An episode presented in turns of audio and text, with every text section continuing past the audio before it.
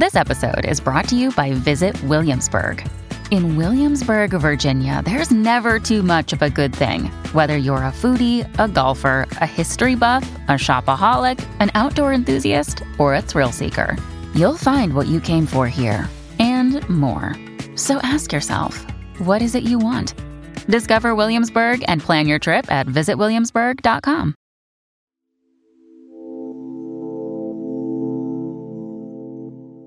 Yeah, so he was. Um, we do have a we have a store uh, in the in the city, and he was he was headed to the store, and he was stopped by a member of the Taliban, and they looked as they searched his phone, and they didn't find anything, and they. Uh, one brother told him not to look at our family pictures, and he's like, "Shut up," and uh, and he came home terrified. Like I said, there's no accountability. No matter what these guys do, nobody's going to know about it. So uh, I hope the world is watching, and I hope somebody's gonna somebody's listening to what we're uh, what we're saying. The chaotic withdrawal of U.S. troops in Afghanistan has upended the lives of millions as the Taliban takes full control. Many are fearful of Taliban rule because of their barbaric behavior and disregard for women and children. Afghans and civilians who helped the United States during the invasion of the country after the September 11th terrorist attacks, working as interpreters, drivers, and in other capacities, are fearful they will be viewed as traitors and killed. We've seen horrific images come out of Kabul where thousands are desperate to evacuate the country. Some scaled the sides of an American airplane taking off, falling to their deaths. Others ran alongside the plane as it prepared for takeoff. Evacuation flights for U.S. citizens and Afghan refugees are underway at this very moment. Many are fearful that not all of their family and friends will be able to flee, particularly those who cooperated with the United States. President Joe Biden, meanwhile, is facing intense criticism from both sides of the aisle for the hasty withdrawal. He stands by his decision to exit the war torn nation. I know my decision will be criticized, but I would rather take all that criticism than pass this decision on to another President of the United States, yet another one, a fifth one. Because it's the right one, it's the right decision for our people. Welcome to The Gaggle, an Arizona politics podcast. I'm your host, Yvonne Wingett Sanchez. I cover national politics for the Arizona Republic. In today's episode, we're speaking with Aaron Marquez, a U.S. Army veteran who spent two tours in Afghanistan. We're also speaking to an Afghan refugee who served as Aaron's interpreter. We are not using his real name for security reasons. We will refer to him as Alex. Alex is a 28 year old who has spent some time here in Arizona. He left Afghanistan years ago and moved here to go to school. So I started off at Phoenix College, and then uh, I went to ASU. And thanks to Aaron, he was able to help me get a scholarships. And uh, there's been times where I had to I had to work and send money home, but Aaron encouraged me to stay in school and get that degree. He moved to the East Coast several weeks ago. His family, though, is still in Afghanistan. Like so many other Afghans, he is desperately trying to get his family out of the country. He's talking to them as often as he can through internet calls, but he's fearful the Taliban will soon cut off their internet connection. Years ago, Aaron and Alex spent time traversing Afghanistan in their official capacities. They helped rebuild parts of the nation, and they tried to strengthen relationships between local officials and U.S. officials. Aaron then helped Alex build a life in Arizona. Now, the two are fighting a different battle. They're fighting to evacuate Alex's family.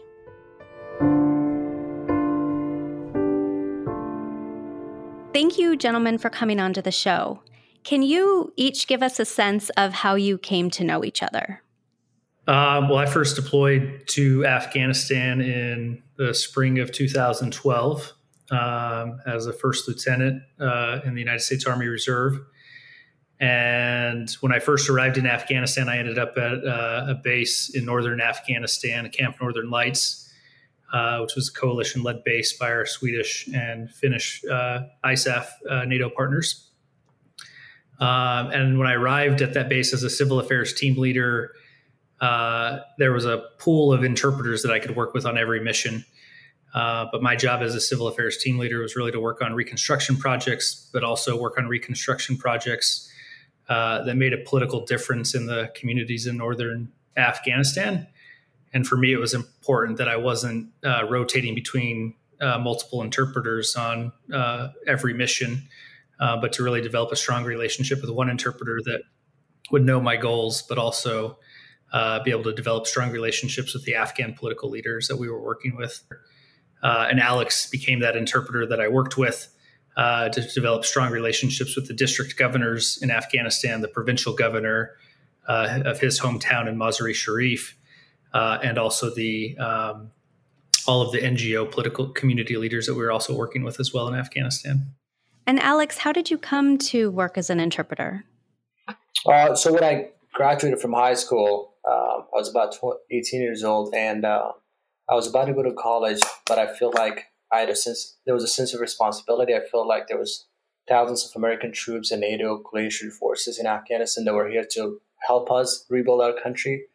So I feel like I was, I feel like I was, I wanted to be part of the cause and part of the team that built the country. So that's why I decided to join the military as a translator, and so that I could help them facilitate and build a strong relationship with people. And uh, yeah, that's what I believe. What that's what I believed, and uh, that's why I decided to join in. I'd imagine there would have to be an extraordinary level of trust between the two of you during um, such an intense environment, dangerous environment. What was that like working together? How many years did you work alongside each other? And give us an example of what like a typical day would look like, if you could call anything typical. Right. Well, I met Aaron in 2012, like you mentioned, but I was working as a translator since 2010. So I started first with the Swedes. I worked with the Swedes for about two years, and then when I met Aaron, uh, I started working with Americans for another two years. So in general, I worked for about four years. Uh, typical day with Aaron and his team, it was more like the thing that I really liked. It was more like building a strong relationship with people, winning the hearts and minds of the people like going to the villages and I asking the villagers what we need, and they would say that well, we don't want anything from the Americans. We want to build a school so that we can send our kids to the school. And verse, and that's what it was. It was most like most of the time it was just calling the district governors and trying to see how we could help them to maintain peace and also like help them build infrastructure in their villages. So you spent so much time trying to build that peace. Can you give us a sense, Alex, of what it is like for you to watch the American drawdown in Afghanistan and the government falling to the Taliban? Yeah, I mean, uh, I knew the Americans were going to eventually leave. I know the Americans were not going to be there forever. And so uh, I think the Americans did what they were supposed to do to train, equip, and advise Afghan security forces so they could defend uh, their country. Uh, and then I feel like over the past 20 years, we've spent trillions of dollars, and a lot of American lives have been lost, and thousands of hundreds of thousands of Afghan have been killed in pursuit of peace. Uh, but I think it was uh, it was a weak leadership by the Afghan government, especially by the president and his cabinet. Uh, they didn't coordinate the whole situation, uh, and uh, it's, it's, just the country fell apart. I feel like the Afghan security forces, which were far more stronger than the Taliban, there was more we had over 300,000 fully trained and equipped Afghan security forces. And the fact that we have lost the whole country in two in two weeks at certain points, we without being a, without a single shot being fired, I think it's a it's a betrayal to the Afghan and to the Americans. I think the Afghan government had responsibility to do whatever it can to protect the country, and uh, but I think they just failed. Aaron, what about for you? What's it been like watching this unfold? It's um, it's it's a lot of mixes of emotions, um, and you know, there's uh, there's sadness and there's frustration, there's anger. Um, you know, for me, I, I graduated high school in 2001. Um, went to college uh, first semester at the University of Arizona, and, and 9/11 happened. Um, so I feel like, you know, for my entire adult life, uh, Afghanistan and 9 11 have somewhat intertwined uh, with most of the major uh, decisions that I've made in my life. And Um, when I joined the army in 2009, uh, you know, we'd already spent quite a bit of time fighting in Iraq, and uh, President Obama uh, was just elected, um, and there was a surge in Afghanistan, and I, you know, deployed in 2012 as part of that surge. Um, so I, th- I, think, you know, when I went to Afghanistan in 2012, and when I was able to work with Alex uh, on so many reconstruction projects for children and women's centers and, and projects for girls. Uh, jobs for women to, to work in wool processing centers and make rugs in Afghanistan uh, and export those rugs to, to global markets. I had a lot of hope for the country and, and had a lot of hope that the work that we were doing there would make a long term difference for that part of the world. Um, I went back to Afghanistan in 2016 and 2017 uh, on a different mission, working in intelligence. And by that time, um, you know, I saw the end of the Obama administration and the very beginning of the Trump administration when I bl- deployed between 2016 and 2017. And our, our mission had changed quite a bit by then. Uh, it was very much a counterterrorism focused mission. There was not the, the same work we were doing on reconstruction projects that I was able to do with Alex. And I very much became disillusioned at that. And um, during the last few years, I, have known that uh, we would not stay in Afghanistan forever. Uh, but I, I, did maintain some hope that uh, some of our gains would would last, uh, you know, much longer than they've lasted, and certainly have crumbled so far uh, in the last uh, few weeks as we've seen the, the regime change. Alex, you, after leaving Afghanistan, spent time here in Arizona, going to school at Phoenix Community College. You um, are now back east, um, and you're trying to stay connected with your family in Afghanistan. Can you talk with us a little bit about your family situation there? Yeah, I've been in contact with them ever since the country was falling and even prior to that. But I feel like now the internet connection is going a little weaker, so I'm trying to still maintain uh, contact with them from what it looks like. And, and, and every other family in Afghanistan right now is terrified. Uh, we don't know when Taliban were back in Afghanistan in the 1900s and early 2000s, they were one of the most brutal and barbaric regimes uh, that, I've, that was ever we have seen. And I was a little kid when they were there, so now I feel terrified for my brothers. They have never seen a Taliban before, so like for the first time, they're gonna wake up and they're gonna see Taliban. So that's why they've been scared to even go outside. So they don't know how it's gonna look like. And for my I have two sisters that are younger than me, and one of them works as an attorney, where she's not going to be able to go to go back to work. And whereas my other sister was going to the university as a freshman, she's not going to be able to continue to go to pursue her education. So I feel terrified. I feel like my involvement with Americans are gonna it's gonna jeopardize my family's life, and uh, I'm doing everything I can in my power. And I know Aaron is helping me as well, and this and my other uh, friends uh, to get them to out of Afghanistan, either to the U.S. or any other countries in the region where they're safe. How are you staying in contact with them? Is it internet calls? Is it some other method? It's uh, usually through internet calls. Uh, they have very limited access to the internet now, uh, but we're still able to maintain minimal contact uh, and uh, just stay in touch for the time being. And what are you seeing and hearing um, during those during those phone calls? I I could imagine that they are very emotional. You have to wake up during certain hours to be able to talk to each other, try to get through whenever you can. I mean, what what are those like? It sounds fear. That's what it sounds like every time I talk to them. They they're afraid to say anything about them. They feel like they might be listening, and uh, they don't say they just want to get out at this point. They're like, we're not going to be able to live under this regime, and we don't know how it's going to look like. So they're all saying that we need to get out. We need to get out immediately.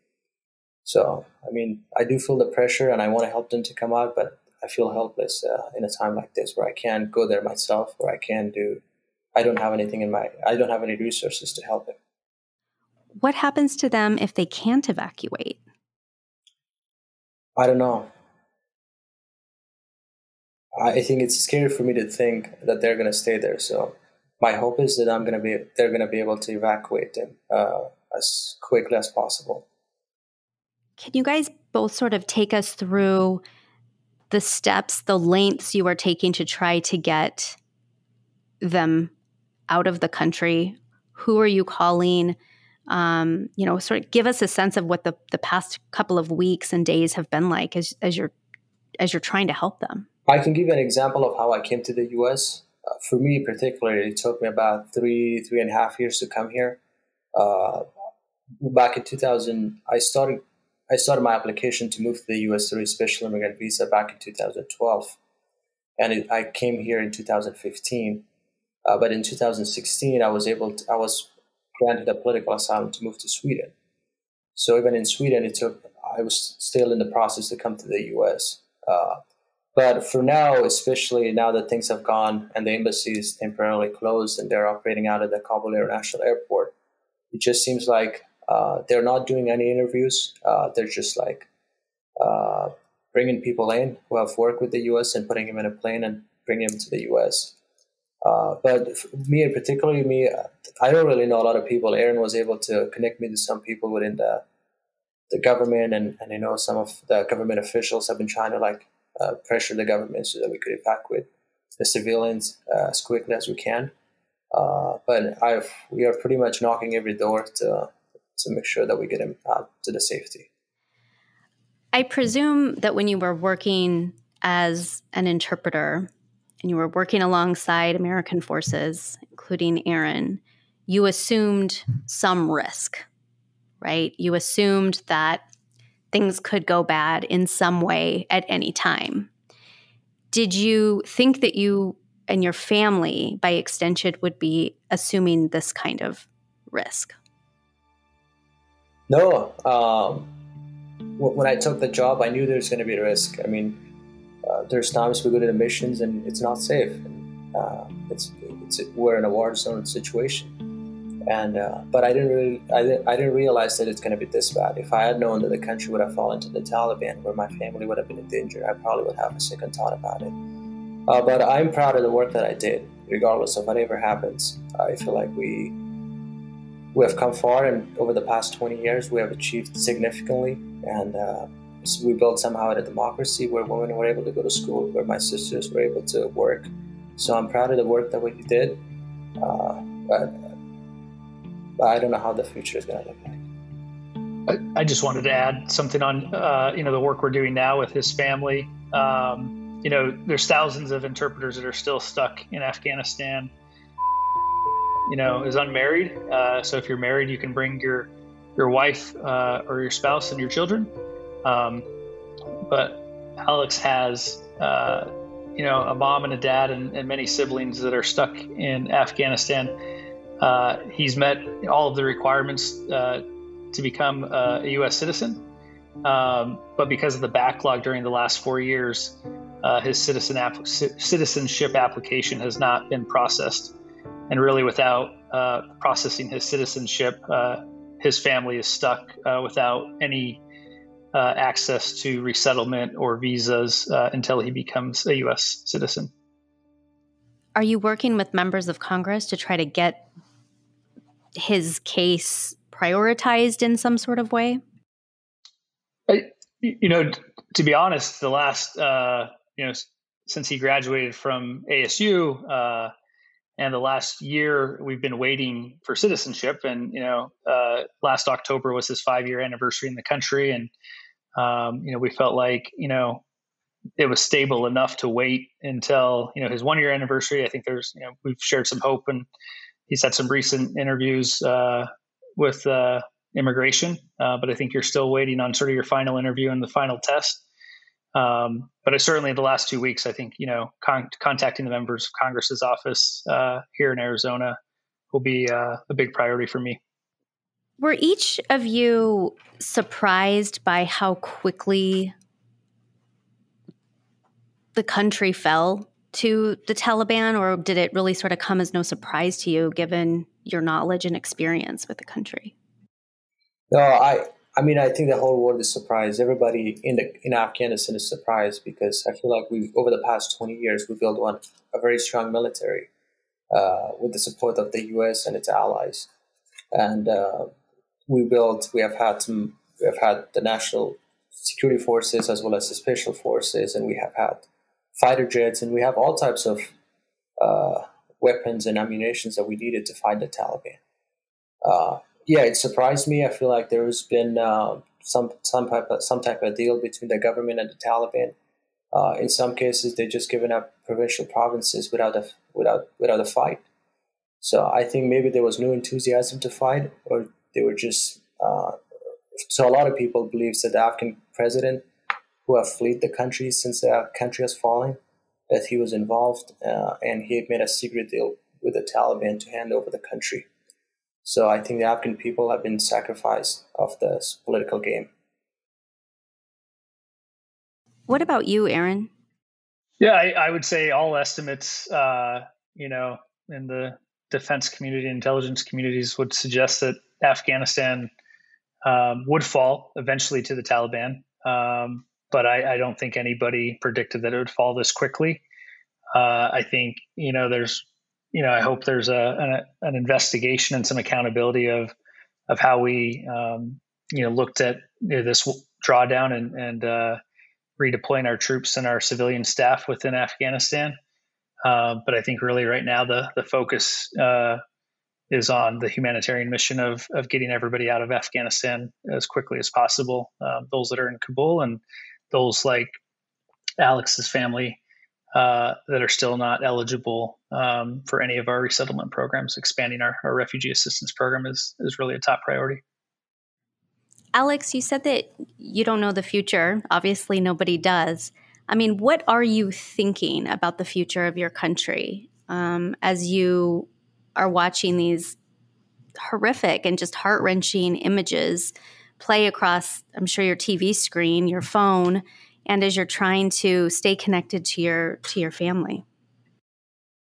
Uh, I mean, it's a tough question. I mean, uh, we don't know how the Taliban is. Obviously, they're telling people that we have changed, that we're going to let women go back to work, and we're going to, and we're more progressive now than we used to be. But I don't think their ideology and their uh, their vision is the same and they're the same barbaric group that have bombed a schoolgirl two months ago uh, in Kabul, where they killed 200 schoolgirls, uh, and they have taken responsibility for it. So they're the same group who have killed so many journalists, and they're the same group who have killed a bunch of translators who have worked with the U.S. Uh, forces. So they've killed a lot of Afghan security forces.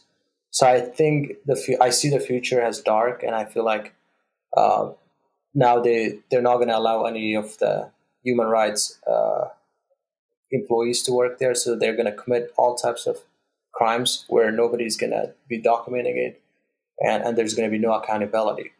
So I, I feel bad for the people that are stuck there. So I just hope that the international community, particularly the U.S., uh, decides to help the Afghan people. Otherwise, it's just going to be a humanitarian disaster. And uh, as we're speaking right now, there's thousands of people that want to flee the country not just by Kabul airport. They just want to go to Iran and make their way all the way to Europe. So, uh, and a lot of people like me, a lot of young people, they don't see a future in that, and they don't want to live under a Taliban regime uh, where they were told to, to worship a particular god or or to when to pray and so. Final question. Um, this one is, is for you, Aaron. Next month is the 20th anniversary of the September 11th terrorist attacks. They obviously are meaningful um, to a lot of us um, and you. Can you give us a sense of how you viewed the American occupation that followed those attacks and how you feel now that the U.S. is leaving? You know, these last 20 years, uh, you know, our country has made a lot of sacrifices overseas, and uh, you know, young men and women, uh, you know, have decided to join our military forces. Uh, I think that was a big motivation for me to join the military. Was you know feeling like this particular fight was a generational fight, whether I politically agreed with us being there or not. Um, you know, when I uh, I first you know looked at joining the army while I was still in college, and I was looking for a way to pay for school before 9-11 happened. And then after college uh, you know i looked at joining or during college when 9-11 happened i looked at joining the, the military again and instead found uh, the americorps program. Uh, so spent two years in americorps because president bush called on americans to serve our country at home too. Uh, so i spent two years with an americorps program before going back to college. And then when I graduated from college, uh, it was still something that I felt like I needed to do because I had seen so many people that I had gone to high school with that had deployed to Iraq or Afghanistan. And I felt like, uh, you know, I would feel guilty if I didn't say I did my part. Um, I thought I would join uh, for one deployment to Afghanistan, and um, you know, 11 years later, I'm uh, I'm still an Army reservist, and I deployed twice to twice to Afghanistan. So, um, I think I think the the soldiers uh, and service members that deployed to Afghanistan can be proud of the work that we did to um, improve quality of life in so many communities across Afghanistan. And uh, I hope that the you know some of the ideas that were brought uh, to the people of Afghanistan and the women and girls, the, the, the opportunities that they experienced during those 20 years will continue to flourish, and they'll find ways to flourish in spite of uh, the Taliban rule uh, within the country today. You know, the American people have forgot that we have been sending troops to Afghanistan a long time ago. Uh, the American public uh, needs to know that we've made the sacrifice and that we, you know, have a commitment to our Afghan partners. Um, so I hope that every American and every Arizonan will call their member of Congress and, you know, ask our, our country to do more during this uh, very critical time for the people of Afghanistan. Well, Alex and Aaron, thank you so much for your service and thank you very much for joining us today. Thanks so much for your time. Thank you for having us. That's it for today, Gaggle listeners. You can follow our reporting on this subject and others on azcentral.com. Today's episode was edited and produced by Maritza Dominguez with oversight from Manny Lozano. Thanks so much for listening to The Gaggle, a podcast for the Arizona Republic and azcentral.com.